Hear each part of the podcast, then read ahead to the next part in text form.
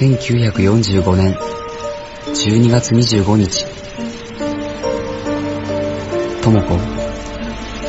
太陽がすっかり海に沈んだ。これで本当に台湾島が見えなくなってしまった。君はまだ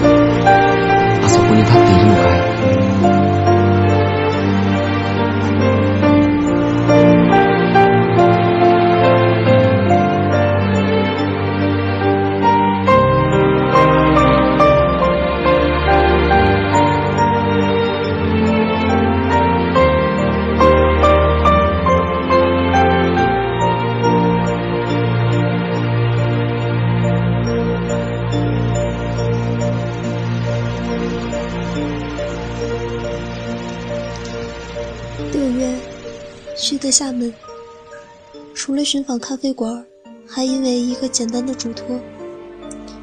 唐林在美国的岳阳长途里对我说：“可不可以帮我送一束百合花给孙良？”厦门之行，选择住在鼓浪屿，一个私家别墅，改的客栈那样。推开窗。可以看到园子里的凤凰树和月亮。穿上棉布衬衫，在岛上慢慢的走，看夕阳下的老别墅，用相机记录下老别墅古旧的细节。去寻访花时间咖啡馆，那是一家开在老别墅翻过楼的咖啡馆。吸引我的是门口的招牌。时间是用来浪费的，所有的装饰都是店主夫妇自己做的，如皮纸灯，开在角落里的花，用边角木头设计成独具一格的木框，就成了绝好的配景。他们亦是简静的，老房子，阳光，咖啡，岛上的音乐，缓慢的节奏。刚刚够用的钱，日子就这么一天天过去了。花时间的入口有个牌子，安静的写着些小字：顺四时，冷暖只由心调，不由空调。地球，谢谢你。这看似环保的语言，实际何尝不是一种生活态度？冷暖只由心调，心调顺了。一切都顺了。我想起了偶然看过《鲁豫有约》的一个访谈，主持人问道：“有过最浪漫的事儿吗？”被采访者略一沉吟，说：“我认为的浪漫是，所有的人都在上天入地，匆忙不堪，欲望无穷时，我却能安静地坐在屋子里看一本书。”天正好下着小雨，黄昏将黑的时候，路灯亮起来了，在雨夜中更显静谧。我就是在这间咖啡馆里写完了唐林的故事，在这样的氛围里，我理解了唐林的选择。记得那个夜晚，月光很好，我在皓月园附近的老别墅里安静地站了好一会儿。拍下了老别墅月光下的阴影。完成唐林的任务，准备离开厦门时，我又拖着皮箱去厦大附近的南华路，继续寻访特色咖啡馆。我记得我在雨中第一眼看到了雅舍时的惊醒。大概我是第一个拖着箱子跑咖啡馆的客人吧。不知店主会不会记得这个长发及腰、穿着白色棉布衬衣的女人，在他们的咖啡馆里拍下了各式各样的床，捧着薰衣草，度过了那个长长的下午。二零零零年六月，厦门鼓浪屿，这是朋友唐林的故事。他现在已在美国定居。出国前，唐林去鼓浪屿旅行，喜欢上这个小岛，就找了一间房子临时住下来，并且去了鼓浪屿安静的小邮局短暂工作。夏天像天堂，鼓浪屿更是如此。岛上没有任何机动车，碧海蓝天，凤凰花染红了眼帘，静悄悄开在岩石旁边。如果碰巧雨天，穿梭在有几百年历史的老房子中间，的确会让人产生一些美好的幻觉。唐林的先生一年前去了美国，他们夫妻计划是先生先过去，稳定下来再来接唐林。唐林住在鼓浪屿的一栋老公寓里，推开窗就可以看到皓月园。老房子空间高，有环形老旧的木格窗。皓月园的绿色植物会远远地伸到窗口，在脱漆的地板上洒下一片阴凉。邮局的工作很清闲，每天有零零散散的游客来寄明信片，还有一些暂居岛上的人来取钱汇钱，来了又去了。这是个古老的职业，很安静。邮局在背街的小巷里，可以闻到海风淡淡的腥味。没想到会在这里碰到孙良，他们是大学同学，毕业后很久没联络了。孙良走进邮局时戴着墨镜，朝唐林走来说。帮我拿三张邮票，寄北京的明信片。突然又说了一句：“慢。”取下墨镜。唐林，怎么是你？唐林一抬头，微笑着看到了孙良。毕业后，孙良分去了广州，前两年又移居福州做生意，现在经常往返厦门和福州，而且。他每次来厦门，都喜欢住在鼓浪屿。下班后，唐林请孙良去家里吃饭。他在隔壁的市场买了扇贝、蛏子、海鱼和青菜。孙良帮他拎着，沿着环岛路慢慢的走。孙良变化不大，还是喜欢开玩笑。唐林一笑，他知道他的变化也不大。十几年过去。因为生活安定，他的面容宁静舒适。走了十来分钟左右，到了唐林的家。那栋旧公寓的二楼，外表有些暗淡，但房子里却别有洞天，几乎扇窗都可以看到绿色。客厅处是上了铁锈的小阳台，攀爬着绿色的植物。孙良说：“唐林。”真有你的，住在这么好的地方。唐林却摇摇头。住在岛上的人，都是耐得住寂寞的，看着新鲜，时间长了，也许就倦了。不过，我很适应这种生活。唐林在厨房朝西，黄昏，阳光在地板上拖下长长的光影。窗口开着大朵的凤凰花。天空是灰紫色的，有鸟群飞过。唐林开了音响，在厨房里洗菜，顺手倒了一杯茶给孙良。你坐坐，喜欢吃什么？凉拌西芹、蒜蓉蛏子、盐焗虾。行了，娇娇，鱼丸青菜汤怎么样？很快就好。孙良听他报出一串菜名，忍不住笑了。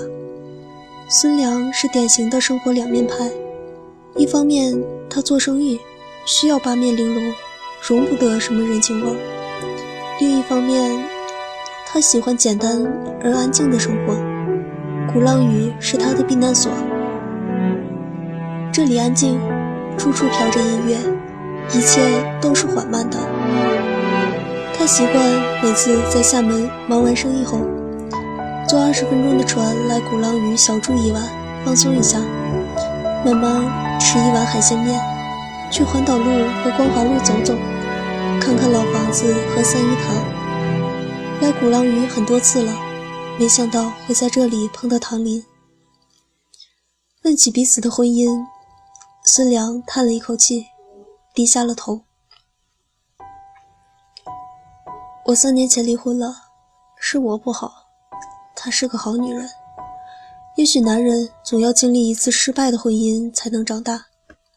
唐林很惊讶他的坦白，望着他，这个男人即使没了婚姻，依然是洁净的，穿着干净而内敛，喜欢麻布裤子、白衬衣和鹿皮鞋。目光没有遮拦。唐丽说：“先生出去已快一年了，他在这个岛上安静的生活，等着将来出国和先生团圆。先生在哪里，家就在哪里。”那一天的晚餐，两人在客厅的窗边慢慢吃，聊着一些过往。皓月园的凤凰花香味儿飘来飘去。孙良走的时候，月亮已经升上来了，像洁白的帘子。岛上很安静，唐林没有送他，说：“你可以沿着皓月园慢慢的散步，这样的夜晚才是鼓浪屿最美的时候。”那天夜晚，孙良在外面走了好久，这样的安宁是他从未享受过的。他抽了一根烟。一个人坐了好久，不是因为一个意外，也许他们并没有更深的接触。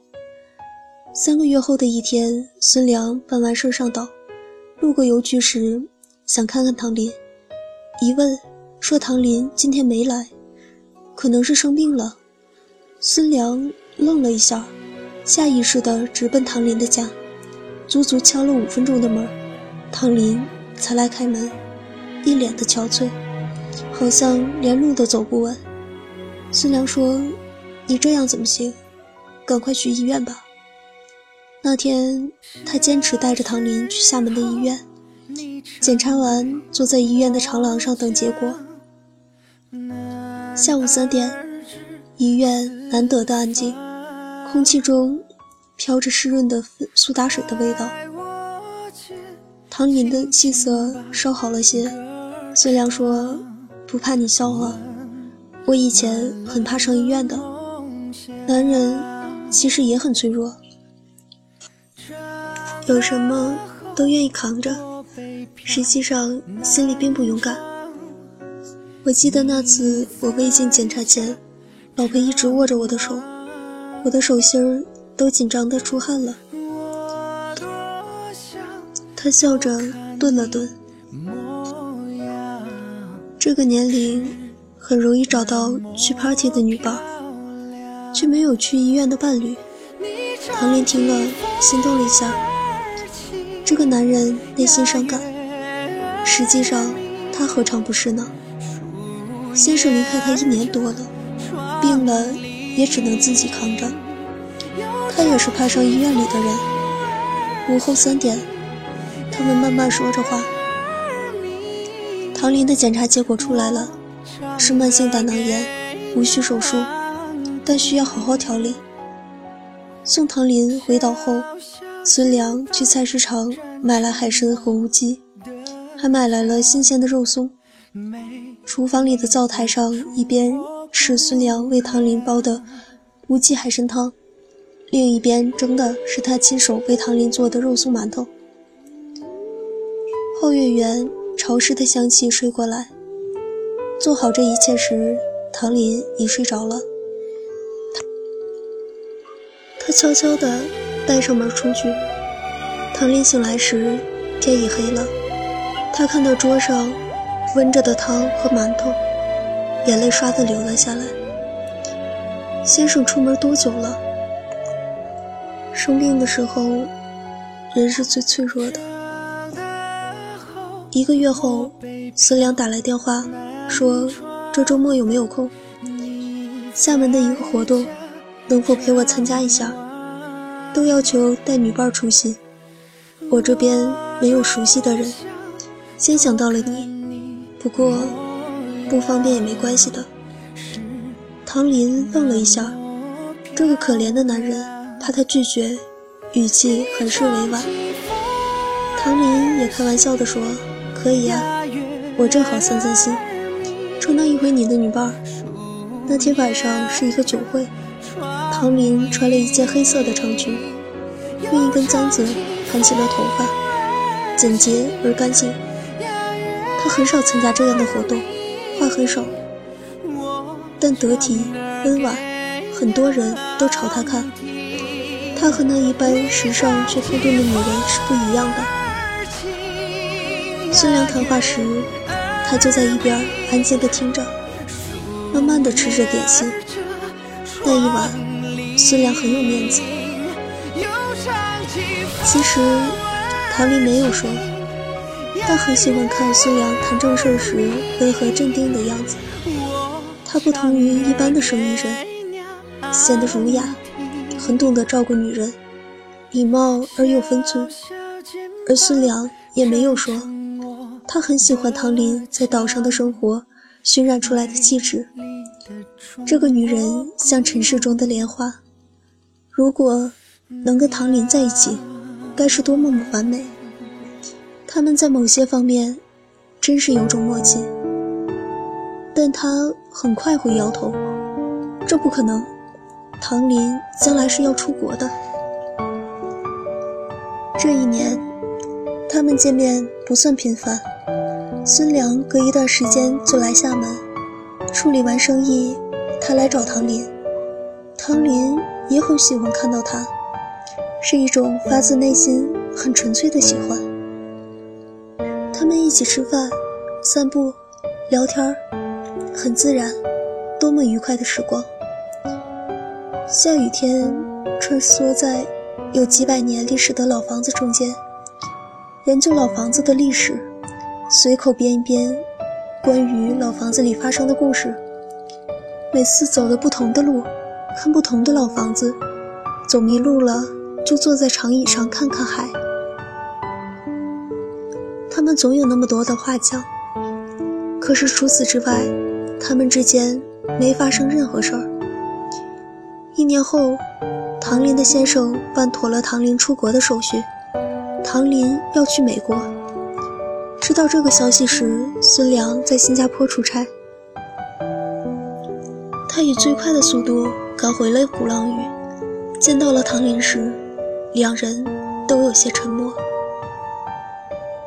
孙良说：“让我亲手。”给你做一顿饭好吗？这一走，不知道什么时候再见。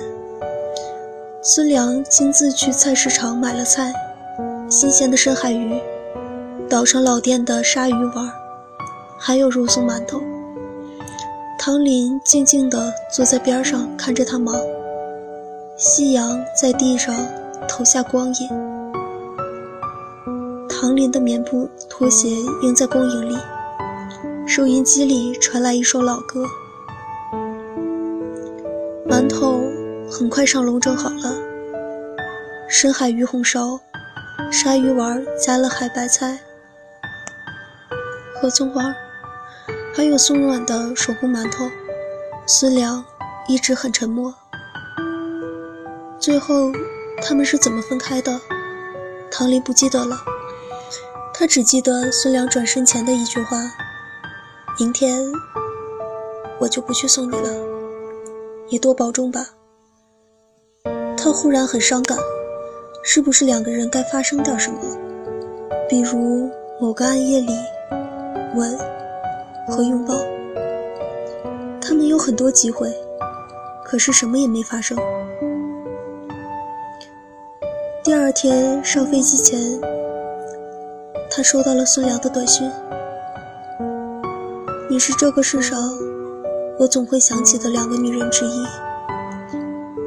他终于说出了心里的话，一路平安。